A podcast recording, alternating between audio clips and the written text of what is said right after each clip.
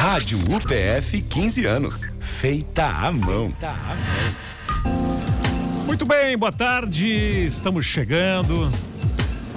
Estamos com um clima aqui de café expresso no ar. Eu quero primeiro é, agradecer as pessoas que nos ouvem aqui todos os dias no Batuque, né? O espaço da música brasileira.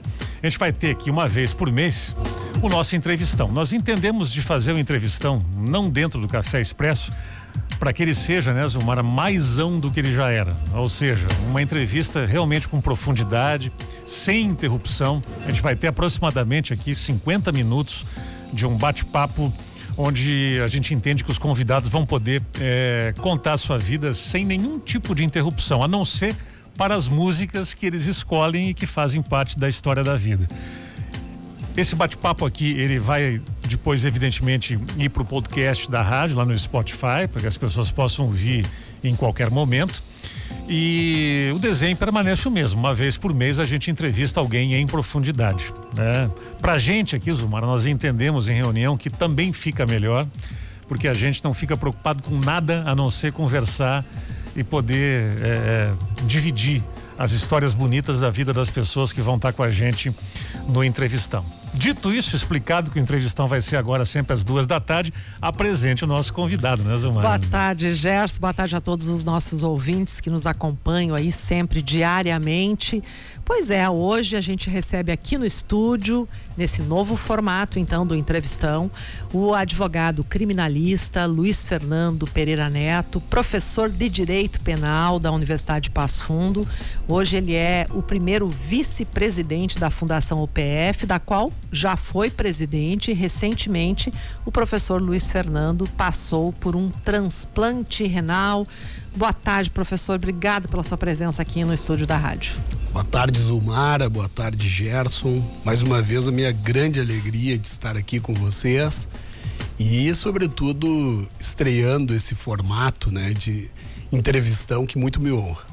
Bom, professor, a gente já conversou várias vezes uh, no aspecto profissional, quantas entrevistas, não é, suas aqui para nos esclarecer uh, nas questões técnicas da, do, da, da, do, da advocacia, do direito. Já conversamos também sobre a questão do transplante. O senhor hoje tem uma causa de vida que é a questão do transplante, mas eu acho que vou começar com a pergunta talvez mais difícil, não só para o senhor, mas para todos nós.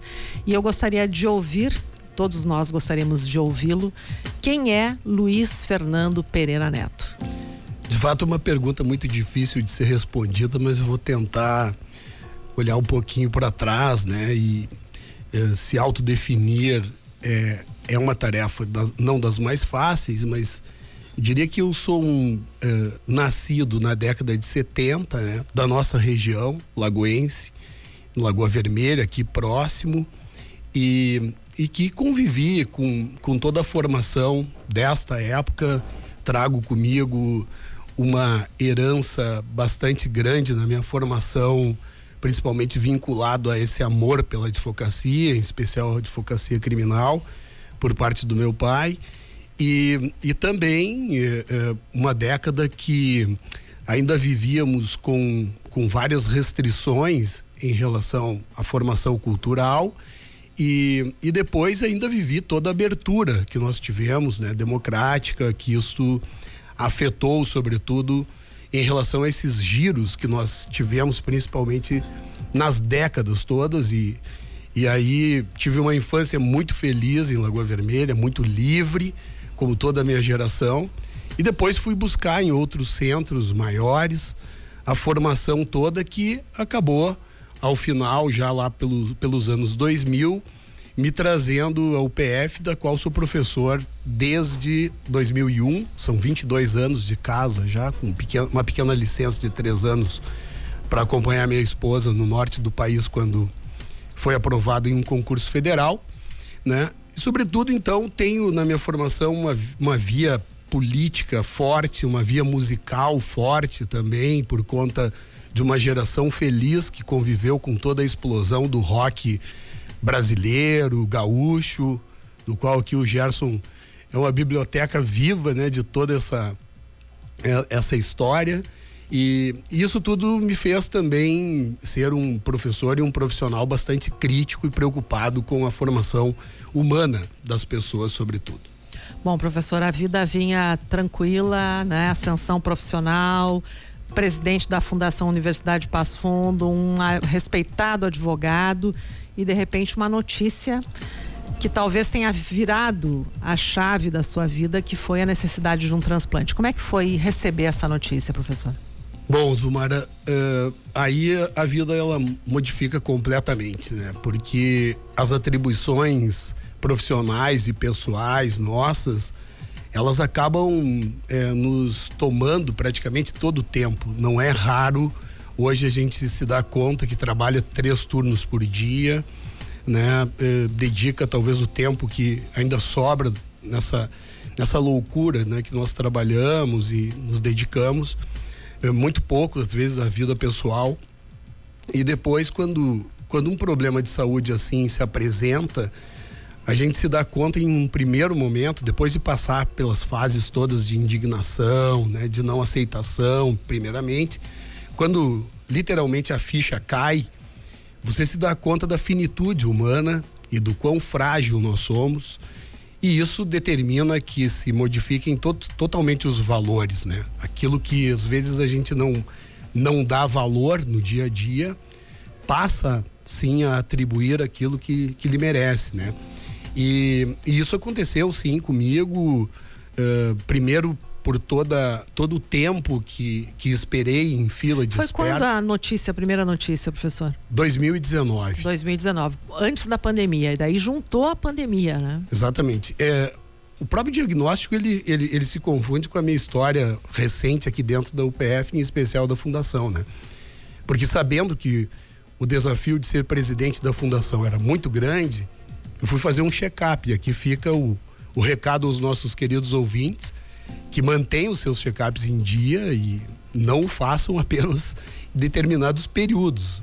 É, acreditem nas orientações médicas, principalmente ainda o homem que tem ainda uma carga de formação machista, que o homem não chora, que o homem é forte, etc. Isso não é verdade. E, e eu fui surpreendido pela notícia do check-up logo que assumi. Em julho de 2019, depois veio a pandemia seis meses depois e aquela incógnita em relação à vacina também, suspendeu transplantes no Brasil inteiro.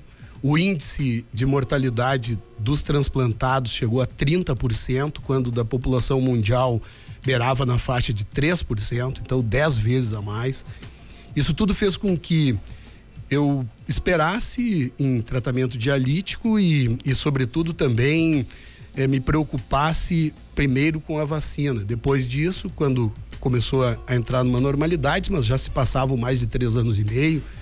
E aí, então, em 31 de maio desse ano de 2023 é que o, o transplante ocorre com várias intercorrências, mas digo que teria feito tudo da mesma forma, porque passados cinco meses de, de recuperação, na data de hoje, é, o, o, a diferença de qualidade de vida é insuperável. Então, é, por isso, como tu disseste, a, a minha bandeira de vida é a cultura doadora. Nós estamos fazendo inúmeras atividades a partir da Universidade de Passo Fundo, congregando outras tantas, interconectando com instituições públicas, para que cada vez mais a gente modifique essa mentalidade e diminua o número das pessoas em fila de espera.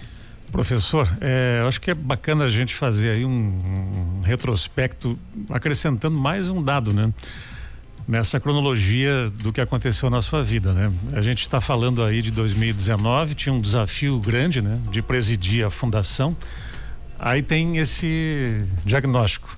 Mas tem mais uma coisa, veio a pandemia, né? A pandemia afeta as pessoas e afeta a universidade, né?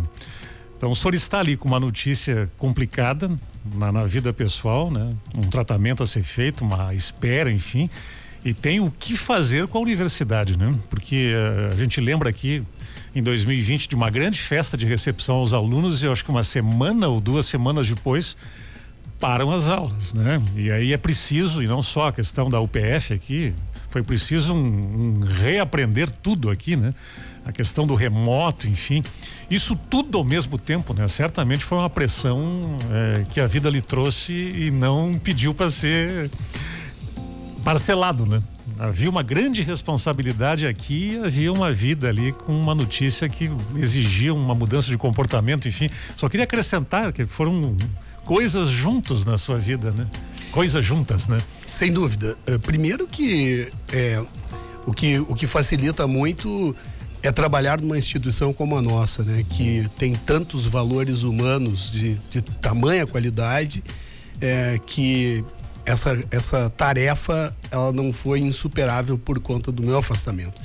E, e outro ponto interessante, Gerson, é que o afastamento das atividades presenciais das pessoas como um todo, por incrível que pareça, acabaram me beneficiando, porque foi quando coincidiu com o tratamento de diálise, inevitavelmente uh, o imunossuprimido ele, ele tem uma, uma carga viral mais elevada e isso me permitiu que de casa, como todos nós estávamos uhum. em casa, né, por conta da pandemia, eu pudesse também exercer na plenitude a minha atividade, inclusive dando aulas, né? Hum. Porque todos nós passamos a dar aulas virtuais naquele período.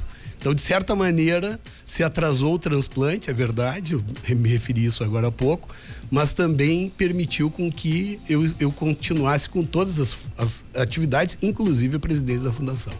Professor, em algum momento o senhor chegou a acreditar que não daria tempo de fazer o transplante? Sim, Zumara. Isso também é algo é, muito delicado né, de se falar, porque nesse período todo eu, eu perdi é, muitos companheiros de diálise por N razões, né? Por problemas, inclusive, que agora nós vivemos o dia do diabetes, o dia do combate ao diabetes, do tratamento ao diabetes, que coincidentemente é o dia de hoje. E, e além do que, a, a diabéticos, né, eh, muitas vezes não conseguem aguardar o tempo o tempo limite para se fazer um transplante, aqueles que têm problema cardíaco também. Então, sem dúvida, a incerteza ela bate a porta toda vez que a gente chega para fazer um, uma sessão de quatro horas, que é um dia sim, um dia não, praticamente, em que agulhas bem generosas e calibrosas, né, duas por, por, por vez, entram no teu braço, acessando uma fístula. Então, toda. Eu costumava dizer que toda sessão bem sucedida de diálise era uma vitória para o paciente, porque se ele saía bem, eu via muitas pessoas saírem debilitadas ainda. Então, de fato, é um, é um processo, mas tudo isso também deixam e geram eh, lições extraordinários para que a gente possa lutar, né, para que principalmente como eu disse, a gente possa chegar num patamar em que a mentalidade da doação é, permita que as pessoas fiquem nesse, né, nesse estado apenas o tempo que é efetivamente necessário. Nada mais do que isso. Há casos que as pessoas podem ficar 8, 10 anos esperando por um transplante e eu acho que isso não, não está correto e tem como sim a sociedade se mobilizar de uma maneira geral para que isso tenha um tempo menor. A gente tem no nosso entrevistão, né, aquele formato de ter música. A música é completamente contextualizada, quem escolhe é um entrevistado e nesta parte aqui do roteiro, professor, não pode faltar Los Três Plantados, né? Acho que a gente pode falar um pouquinho desse grupo, né? Como é que ele entrou na, na, sua vida, enfim, e por que essa música que a gente vai ouvir agora que é o Alimente a Vida, né? Eu vou contar uma história assim rápida aqui que tem que, que faz parte já dessa, dessa história recente uh, da, da própria Fundação Universidade de Passo Fundo, né, dos últimos quatro anos para cá. Estávamos eu e a minha querida amiga reitora da universidade, professora Bernadette Dalmolin, recebendo um prêmio de responsabilidade social da fundação eh, na Assembleia Legislativa e eu tive acesso a este trio magnífico que por infelicidade já perdemos um deles que é o monumental músico Bebeto Alves com tanta história na música regional gaúcha. Seguem esse trabalho ainda o Quindim, né, que é saxofonista ainda da lendária Garotos da Rua, dos anos 80, banda de rock. e Jimmy Joy, que tocou com muita gente, enfim, na história do, do rock gaúcho. Esses três são três transplantados. O Bebeto era de fígado, o Jimmy Joy de rins e o, e o Quindim de fígado também. E montaram essa banda chamada Los Transplantados, que todas as letras divulgam a causa doadora. Nós, em contato com eles, já entrando na época da pandemia, lançamos aqui na, na Fundação, em 2021, uma campanha permanente que se chama O Som da Vida Não Pode Parar, em que conecta a pauta da doação, ou das doações de órgãos, de todos os órgãos, logicamente, com a música. E a nossa campanha é muito linda, ela está nas redes, convido todos os ouvintes que acessem o Som da Vida Não Pode Parar. Inclusive, a Los Transplantados, mesmo que um, num, num show virtual, em um projeto da Secretaria de Cultura do Estado, na época também nos contemplou, Passo Fundo recebeu virtualmente pelo, pelo YouTube um show dos três. Também está disponível no com debate, inclusive na época do, do, do, do diretor é, da Faculdade de Medicina. Paulo Reich. Que, é, que o doutor Paulo é uma das grandes autoridades do transplante de fígado na nossa região, né? E fizemos o debate, eu, ele, e, e, acredito, e mais os músicos ainda que estavam presentes. E aí então é que houve essa conexão né, com os Los Transplantados, que é um, um projeto magnífico que agora, nos últimos tempos, fiquei também sabendo que esses dois músicos, mais a, ajuda do Júlio Cascais, que é um grande músico gaúcho também, tem continuado. Quizá possamos nós no futuro recebê-los agora presencialmente, né, para alguma atividade que nós estamos também trabalhando. Por isso, a mensagem e a qualidade sonora desses três grandes músicos e dessa banda fala por si, por isso eu escolhi como nosso primeiro som da tarde. Maravilha, né? Los Três Plantados, alimente a vida. Olha, professor, seguimos aqui então, porque eu, eu devo saber, não é, que uh, a escolha pela advocacia ela deve ter uma influência muito grande do seu pai, que foi um grande advogado, também pela política, o gosto pela política, ele foi uh, vereador, presidente da Câmara em Lagoa Vermelha, mas a escolha pelo direito penal, professor, veio de onde essa, essa definição?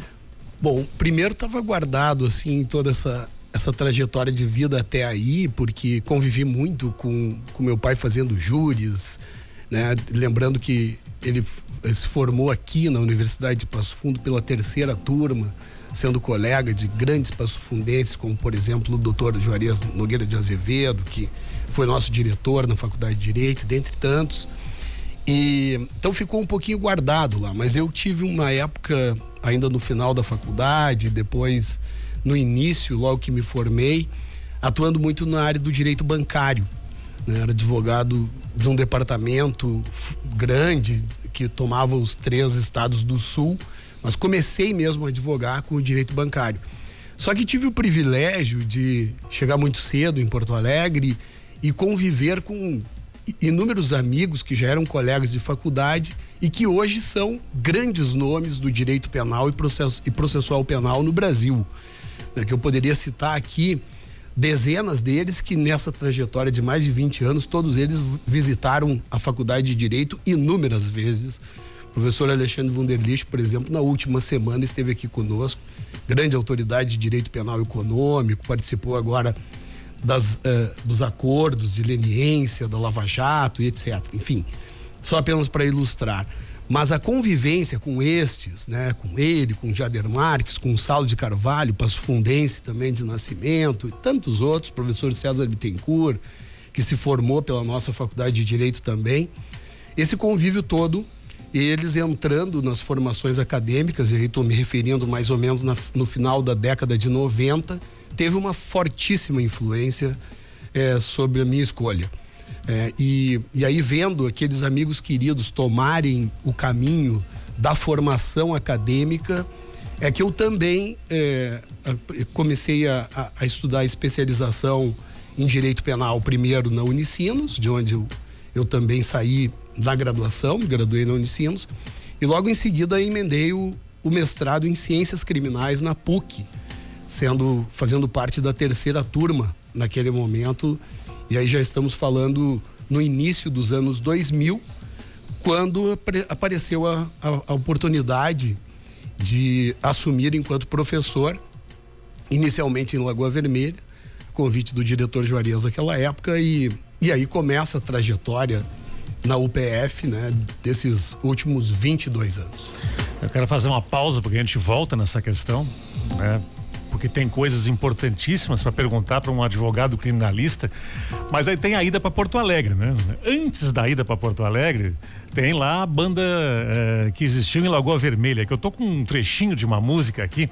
Eu fiquei sabendo o nome da banda agora, mas quem nos ouve, né, nesse momento na região ali, alguém vai ter lembrança, né, da Aurora Tocaia, é isso? Estamos falando de 92.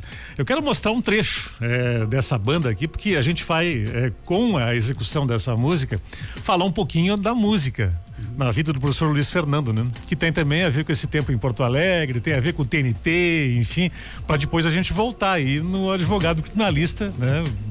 Da banca, o professor da UPF aqui. Olha só, só que é 92, 31 anos, né? Exatamente.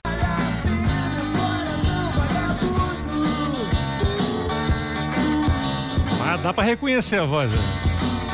Se me mostrassem, eu acho que eu pegaria aí o, o, o timbre. Os agudos eram melhores, né? Mas é natural, 30 anos. Professor, é, eu, queria, eu queria entender aí a, a, a banda Aurora Tocaia. Queria entender Porto Alegre, queria entender o TNT, como é que entrou na vida. Também teve depois ou junto o cara que, que, fazia cover nos bares ali, esse recorte da música na vida, ela começa. Terminar não terminou, porque só aí tá na veia e continua tocando e fazendo música, mas como é, como é que ela começa e como é que ela toma esse, esse, esse tamanho todo na vida? Bom, Gerson, eu, eu, me sinto privilegiado por, por ter nascido e ter, ter tido a, a, oportunidade de viver essa época toda, porque entendo que a música ela sempre acompanhou muito a, a postura crítica de pensamento, né? Desde aquela época. E voltando lá atrás ainda, tem a ver também com as opções educacionais e a importância que a Universidade de Passo Fundo teve em toda a nossa região nesse período todo, né? Quando resolveu expandir para todos, todas essas cidades que nós temos no sistema multicamp. Porque talvez se fosse hoje eu não teria saído de Lagoa Vermelha, mas na época havia uma necessidade muito grande de buscar uma, uma formação ainda de segundo grau, hoje ensino médio, melhor, porque as, também a, a, as vagas para entrar nos vestibulares dos grandes cursos, e aqui não era diferente, eram muito disputadas. Então eu saí ainda com 14 anos de casa e fui estudar no Colégio Rosário, em Porto Alegre. Uh, tendo a, a, formação toda por lá e lógico que nos anos 80 é, cheguei em 84, 85, essas bandas todas, elas começaram a explodir. Eu nunca, nunca esqueço que foi na Galeria Chaves que eu comprei o primeiro compacto do Garotos da Rua para homenagear o Quindim aqui, né? E que tinham as primeiras gravações, depois Rock Grande do Sul, Araújo Viana e toda aquela efervescência. E ainda seguido de uma sorte muito grande também que tive, que um primo que eu tinha, tenho, né, na época, primo irmão, era hold do TNT. Opa! E então o TNT. Tá aí o começo da conversa tá aí, do TNT na, na, na, tua vida. Né? Tá aí. E eu sempre gostei muito, né, por mais não por, amadoramente, mas é, gostei muito de tecnologias, etc. E na época eu também tinha minha camcorder. Quem nunca ouviu falar isso, é, hoje tá época é peça de museu mas eram as câmeras que tinham as fitas acopladas VHS. E com aquele equipamento eu também passei a viajar com a banda. Uh, na época áurea, fazendo vídeos e depois ainda comercializando eventualmente esses vídeos, tirando os troquinhos né, enquanto guria lá, mas eu queria mesmo era estar com a banda, com aqueles ginásios lotados, tive em Passo Fundo, tive em toda a região, viajando com aqueles queridos amigos, Charles Master, Felipe Jotes, Luiz Henrique Tchê Gomes e Márcio Petraco, que foi a, a formação é, daquela época do, do TNT. E, logicamente, nesse momento, Gerson, eu, eu, eu não sabia é, tocar um instrumento, cantar muito pouco. Só que todo mundo tinha uma, uma banda de garagem ou se lançava aquilo, muitos, né? E a gente começou a fazer isso brincando em Lagoa Vermelha, primeiro na garagem da minha casa e depois em outras garagens. Final de semana, quando eu vinha de Porto Alegre. E aquilo começou a dar certo. E a banda começou a, a, a, a conquistar espaços e fãs. principalmente da região. Então tocávamos em Passo Fundo, em Tapejara, em Vacaria, em Lagoa Vermelha. Colocávamos às vezes públicos de 500, 600 pessoas em alguns lugares. Gravamos algumas composições na época ainda em fita cassete. Essa fita cassete era comercializada inclusive numa loja de discos de Lagoa Vermelha. Até fã clube a banda teve na época que se chamava As Tocaietes. Opa! E, enfim, são coisas assim que ficam marcados, né? e passou a tocar algum instrumento? Depois passei a tocar. O quê? Tocar violão, violão e voz. Eu fazia violão base e, e a voz da banda. Depois, claro que as, eh, como outras bandas da história do rock mundial, o exército acabou tirando o nosso baterista, né? Foi uma dificuldade na época e, e as formações de trabalho, de estudos, no meu caso, também acabaram afastando. Mas eh, é uma banda importante na história do rock daquela região.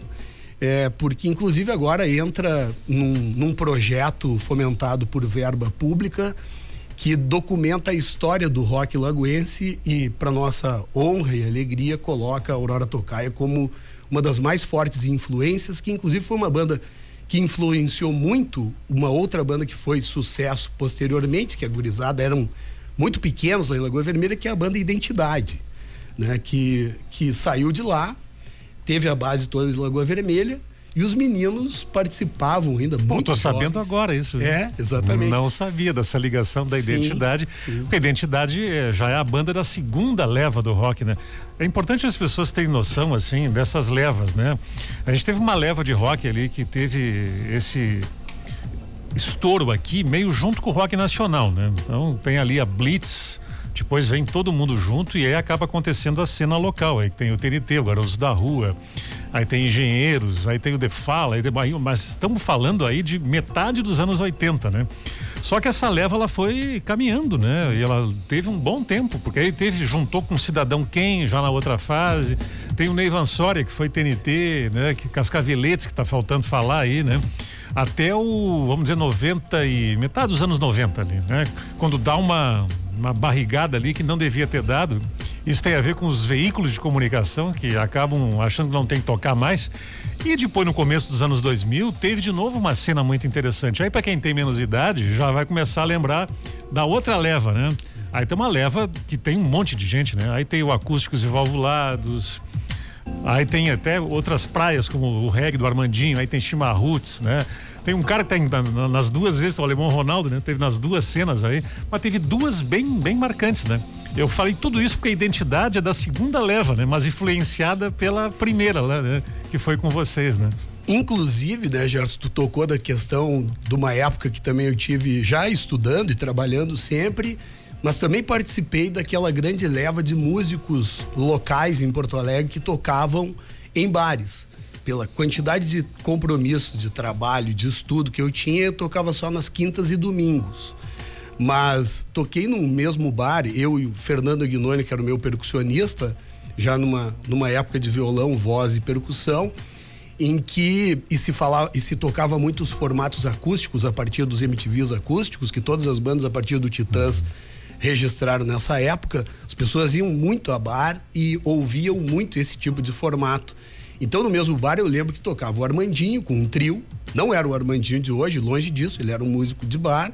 E também o Serginho Moá, porque ainda não, não existia ainda o Papas da Língua. O Papas da Língua foi estourar justamente nessa época que tu te referiu. Então também tem essa, um pouco Dos dessa 90 história. Já, né? E nós nos identificávamos lá na, lá, lá na agenda da Zero Hora, que todo mundo via o nome do bar e os, e os, os nomes, aí eu já tocava como Los Fernandos, porque eu era Fernando, Luiz Fernando, e o meu percussionista também era Fernando. Então eram os dois Fernandos, éramos nós dois que tocavam. Bacana. Eu queria eh, essa, essa fase dar uma, uma, uma encerrada aqui, eh, que tem muito mais assunto para a gente voltar depois aqui. A, a, a, fase de Porto Alegre, ver como é que a vida ela tem um vai e vem, né? É, o, o professor mandou pra gente aqui a lista de músicas e quem é que aparece aqui, né? Como um símbolo desse tempo do professor vivendo em Porto Alegre, Bebeto Alves, né? É, que é um cara que fez parte de um movimento da música urbana, até chamaram de MPG, mas também com essa canção aqui, o Pegadas, ele meteu o pé do rock, no pé no rock, bem nessa fase, né? Que é anos ali, 80 com 90. Vamos ouvir essa música? Que eu acho que é um marco assim desse tempo de Porto Alegre. Podemos resgatar alguma coisinha dali, né, Zumara? E aí a gente tem que voltar depois para o advogado criminalista em Nós perguntas temos que fechar aí a, importantes a para fazer, né? Vamos ouvir aqui porque essa música é maravilhosa. Que maravilha, hein? Bebeto Alves, pegadas. Bom, Zumara. Retom- Estamos lá em Porto Alegre. É verdade. Aí saímos de lá ou ficamos lá, enfim. Não, a gente veio para Passo Fundo. Vamos, trazer re- ele para cá, né? Vamos, vamos trazer ele para cá, porque a gente vai retomar aqui a carreira, Jéssica. Isso aí. Como na docência, não é? Como professor, eu acho que o professor Luiz Fernando ele traz muito da sua vida cotidiana, do seu escritório. da 2001 isso, né? A vinda para cá, né? É. Traz muito da sua experiência para dentro da sala de aula. Hoje ele é um dos coordenadores do júri simulado, não é? E eu queria saber do professor o que, que muda na vida do estudante, daquele futuro operador do direito, tendo esse contato com a prática, professor. Sempre costumo dizer, Zumara, que é, quem passa por essa experiência, os alunos, né, principalmente da graduação, se transformam. ah, entram na atividade de uma forma e, e saem muito melhores, sobre todos os aspectos, principalmente em relação à possibilidade de é, aliar a teoria à prática. É, é como se o professor falasse sobre todo o funcionamento de uma bicicleta, por exemplo, poderia ser qualquer outro artefato, né? Que é composta de raios, de, de, de rodas, de, de guidon, de selim, enfim. Mas nunca apresentasse essa mesma bicicleta ao vivo e a cores para que o aluno se equilibre e caia e rale o joelho também, né? E nunca mais esqueça, porque nós andamos de bicicleta e se dez anos depois nos apresentar nenhuma, a gente sai andando. Então é um pouco dessa é, analogia que eu faço a eles, porque efetivamente a gente tem que utilizar a academia como um laboratório. Aqui é o lugar de aprender, de testar, de errar, né? E de se descobrir, sobretudo, porque este, este eh, projeto do Júri Simulado, por coincidência, esse ano fazem 20 anos já que eu implemento dentro do nosso curso e outros colegas também juntos, sempre apoiando.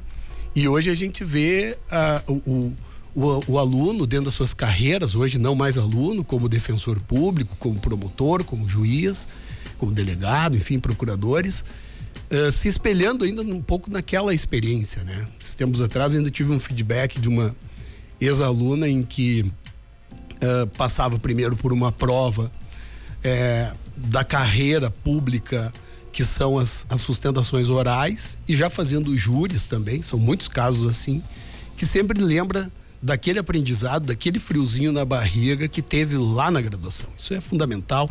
E aqui também fazendo menção agora a essa ampliação que o, que o júri simulado hoje já está saindo dos muros da, da, da Universidade de Passo Fundo.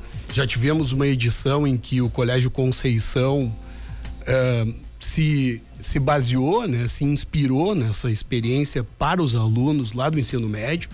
E agora, na última semana, tivemos o Instituto Educacional, IE, também aqui presente nas dependências do auditório da Faculdade de Direito, com o nono ano do Fundamental 2, realizando um júri simulado, sendo os alunos capacitados por eh, acadêmicos nossos que fizeram o júri simulado em maio, sob a nossa orientação. Bom, no direito, professor, é assim como em qualquer profissão, a atualização ela é permanente, não é? Ainda mais o direito, as leis mudam, as normas mudam, mas tem algumas coisas no direito que elas são perenes, elas são eternas, digamos assim, enquanto não forem mudadas. E por várias vezes a gente lhe ouviu aqui, por exemplo, sobre o caso da Kiss, não é? Senhor foi um dos que disse, olha, o júri, o último júri que acabou anulado, que vai ser realizado de novo, aquilo lá não estava certo. Nós também lhe ouvimos no caso da Lava Jato. Queria que o senhor falasse um pouquinho desses dois momentos aí que o senhor teve que até enfrentar críticas por eh, se posicionar, mas se posicionar não politicamente, se posicionar de acordo com a regra. Muito bem, Zilmar.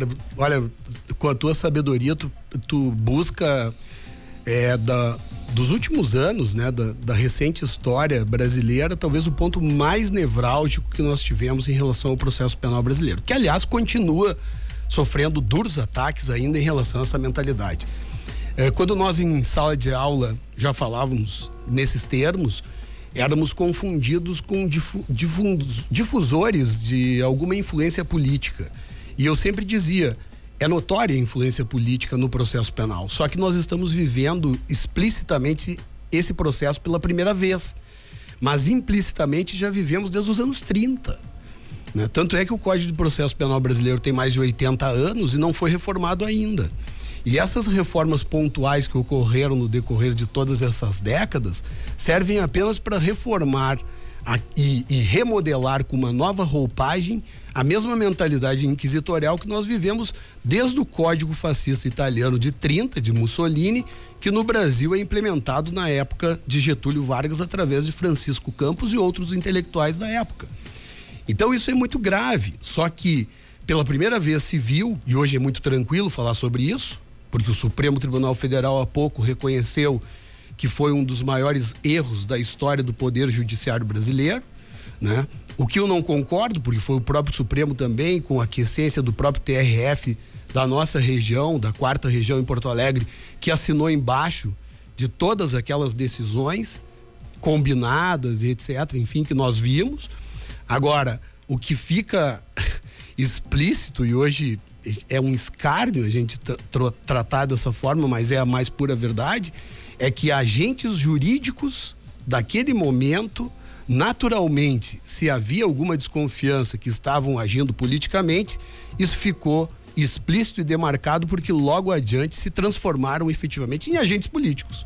Tanto é que um, os principais, um deles foi eleito senador, continua, sabe-se lá até quando, na constância do mandato, ainda com recurso a ser analisado, e o outro, deputado federal, já caçado. Então, quer dizer, é, a gente tem que ter muito cuidado, porque a história é cíclica e, te, e devemos, sobretudo, aprender com os erros do passado para que não cometamos os mesmos no futuro. E, sobretudo, então, tem que se resguardar a justiça. E nesse caso, não só a justiça penal, como todas as demais, dessas influências externas. Não é possível que um processo penal seja utilizado, seja ele qual for, para que afete de alguma maneira, como de fato eh, teve sim sérios efeitos em relação à escolha seja de um presidente da República, um governador ou um prefeito. Nós temos que preservar, sobretudo, as nossas conquistas democráticas que foram duramente forjadas na história recente dessa democracia, ainda um tanto é, ainda um tanto faltosa em relação à maturidade, né, que nós temos no Brasil. E o processo penal ele é um instrumento diário desse tipo de manipulação. Então tem que estar atento a essas questões. No caso da Kiss, houve influência popular, não houve uma influência política, mas houve uma influência popular pela condenação dos acusados. Foi isso, uh, na sua opinião? De alguma maneira, me parece que sim, Zumara. Não, apesar de ser uma análise nesse ponto um tanto subjetiva, né? É, não há como demonstrar objetivamente, mas tanto é que se nós analisarmos é, os dois principais é, júris que nós tivemos de crimes dolosos contra a vida e que tiveram transmissão né, pelos sites, pelo YouTube, teve transmissão pública, ambos foram anulados, né? Tanto a Boate Kiss quanto o caso Bernardo também foi outro caso parecido em termos de, em termos de causas de nulidade que levou a novo julgamento. Então, uh, não que eu seja contra a publicidade, nem tampouco a transmissão, mas me parece que de alguma maneira a maxi exposição ela uh, mexe um pouco com os sentidos humanos e talvez até mesmo erros que não teriam sido é, não teriam sido provocados daquela forma acabem ocorrendo. Mas eu não acho assim que tenha havido essa influência direta midiática, porque a gente também entende que todos aqueles que são jurados de, de uma maneira maior ou, me, ou menor têm essa exposição. É claro que quando a mídia tem uma participação muito efetiva, como esses casos de maxi exposição, aí fica um pouco mais complicado manter a imparcialidade de um jurado que não declara o seu voto porque o voto é secreto. Professor, uma hora parece muito, mas a gente está quase no finalzinho. Mas eu tenho que lhe fazer uma pergunta do âmbito jurídico, porque hoje no Brasil uh, se fala muito sobre uma proposta que está tramitando no Congresso Nacional para modificar, uh, digamos assim, limitar o espaço do STF. Como é que o senhor vê essa tentativa do Congresso de limitar a atuação do STF? Não concordo com a, com a limitação, porque a Suprema Corte de qualquer país desenvolvido ela tem que ter total autonomia em relação à divisão de poderes. É, no entanto, o que se pode discutir talvez seja a forma de escolha. Né? Mas uh, jamais a, a diminuição, até porque a história nem tão recente assim de muitas ditaduras pelo mundo afora começam com a diminuição da força do poder judiciário e das decisões judiciais. Isso não vem de graça, é estratégico e nem é tão pouco novidade no nosso país. Então, por isso, me parece que podemos discutir as formas de escolhas, etc., né, dos ministros, mas jamais diminuir é, a capacidade e eficiência das decisões e, sobretudo, a legitimidade das decisões judiciais. Professor, já nos encaminhando para quase o finalzinho, a gente quer voltar aqui para as questões pessoais. Primeiro, gostaria que o senhor falasse muito da sua família, dos seus filhos, da sua esposa, que eu acho que uh, foram alicerces no momento que o senhor mais precisou. E o que de fato mudou na sua vida com o transplante? Bom, aí o meu coração se derrete porque é a minha, de fato, minha grande riqueza são os meus dois filhos e, e, a minha esposa e todo o apoio também da minha família, né? O meu pai já falecido em 2018, minha mãe mora em Porto Alegre com as minhas duas irmãs também. É, enfim, é, nesse momento a gente vê, né, Zumar, o quanto eh, nós somos importantes, principalmente para aqueles que nos cercam e são mais próximos. Então, é, para mim é, um, é, é, é uma honra e, e uma alegria, e talvez o, o velhinho lá de cima tenha tenha dito que eu tenho mais o que fazer aqui e, e, e ainda poder auxiliar o Miguel, a Martina nas suas formações. E de fato uh, foram fundamentais nesse, principalmente nesse último período, né? É, de tanto, de, de tanta é, necessidade de energia, de bons fluidos. Por isso que eu sempre digo que bons amigos e uma família estável, amorosa, são no, os nossos maiores valores. Isso que nos permite depois voar eh, para os nossos projetos pessoais, profissionais, etc. Sem isso, as coisas me parece que não acontecem ou são muito mais difíceis que, que venham a acontecer. Então fica aqui o meu agradecimento a todos os amigos e, e sobretudo a eles, porque até, até me visitar em um período de 15 dias que eu estive na UTI lá do Hospital de Clínicas no pós-transplante, eles estiveram por lá compreendendo efetivamente a história de vida de cada um, né, que é marcado pelas suas cicatrizes de batalha, mas sobretudo pelas suas medalhas conquistadas e postas no peito. O que dizer para as famílias sobre doação? Muito, muito, muito. Aqui quero aproveitar esse espaço tão rico e, e tão eh, com tanta audiência para dizer o seguinte: uh, quem tem esse pensamento pró-doação, diga isso aos seus familiares. Não pense para dizer amanhã, outra hora eu digo, no almoço de domingo, diga já. Diga para o seu pai, para sua mãe, para o seu esposo, para sua esposa, que se alguma coisa acontecer na sua trajetória de vida, e pode acontecer, se há uma, uma resposta que nenhum de nós sabe é quando a nossa passagem por aqui se encerra, declare isso. Se acha que não é o suficiente, vai até o tabelionato, registra a sua vontade gratuitamente, que é um, um, uma legislação bastante recente que nós estamos trabalhando muito para que chegue ao conhecimento das pessoas. Isso não vai tirar a autonomia ainda da decisão final da família, mas um documento público em que é dado ciência a um pai ou uma mãe, eu não, não acredito que eh, possa esta vontade ainda ser né, desrespeitada lá no, no leito de morte. Então fica até mais fácil para a família, no momento dolorido que é, muito difícil, tomar essa decisão pela doação e assim a gente certamente vai ter uma realidade em muito pouco tempo bem diferente da que temos nesse momento. Professor, uma última pergunta. Como é que o senhor pretende comemorar os seus 80 anos? Puxa vida, também essa, se tu começou me perguntando do passado, agora projetar o futuro talvez seja até mais difícil. Se chegarmos lá, eu gostaria uh, de ver o, o, meu time talvez bicampeão do mundo, antes tricampeão da América, talvez, né? E, e a universidade cada vez mais forte, cumprindo com a sua missão, a advocacia criminal respeitada, porque hoje também vivemos um problema muito sério de criminalização da própria advocacia. Isso tem que também terminar, temos que ver como um, aspecto muito adversarial e democrático. E quem sabe, né, como, como Ney Lisboa sempre canta, poeta que é nas suas músicas. Quero estar lá bem velhinho, tomando um vinho e olhando, não posso dizer aqui de tarde, uh, aquilo que o mundo tem, talvez de mais incrível e melhor. Muito bacana. Professor, obrigado. Viu? A nossa conversa, ela é o que o entrevistão tem que ser, né? E eu acho que a gente conseguiu nesse formato de mais tempo aí, eu acho que fazer como deve ser, né? Onde a pessoa conversa, a gente também aqui também acaba tendo um tempo maior que que lição de vida, que conversa bacana, que diversidade de histórias, né? Eu acho que para provar essas coisas que se juntam, né? Essa coisa que a vida é circular sempre. O professor mandou na lista de música o Charles Master, né? Que é um cara que ele conviveu em Porto Alegre, num mundo urbano de rock. Ele cantando uma música diferente, que talvez as pessoas não conheçam na versão do Charles Master, né? Eu não posso terminar só de dizer o seguinte: tu falou do Charles, uhum. uh, os ouvintes também vão ouvir a participação do Luiz Henrique Tchê Gomes junto né, nessa mesma música que, tu, uh, que te mandei. E não posso esquecer de, de homenagear um grande músico que me ensinou a tocar violão.